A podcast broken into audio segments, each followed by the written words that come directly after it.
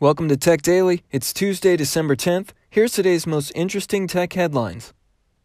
The Verge has posted a really cool list of the top 100 gadgets of the 2010s. This is tech that changed the world, or at least got its 15 minutes of pop culture fame.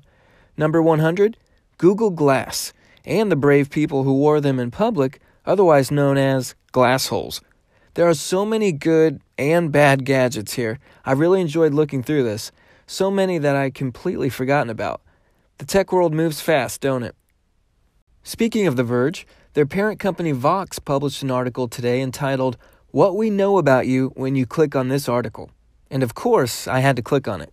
It's an eye opening piece detailing what information sites like Vox and their third party advertisers collect about you when you visit them.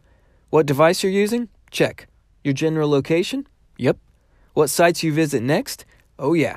Your gender, age, income, and interests? Check, check, and check.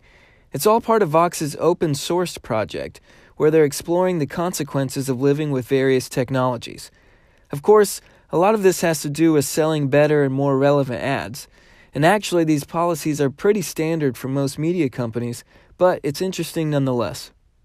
Today marks an historical event for aviation Cheddar reports that the world's first battery powered commercial airplane took flight this morning in Vancouver, Canada. The six passenger seaplane has been retrofitted for batteries and electric propulsion. The test flight today lasted just seven minutes, but the plane should be able to make 30 minute trips just fine, with a little charge left over as a backup. Harbour Air is the airline that'll be flying the planes, and the company magniX is responsible for the tech. The companies have likened today's event to the Wright brothers in 1903 and the jet age of 1939. That's it for today. Thank you so much for listening, and thank you to our sponsor. Still working on the new website, so for now you can find the show notes in your podcast player of choice.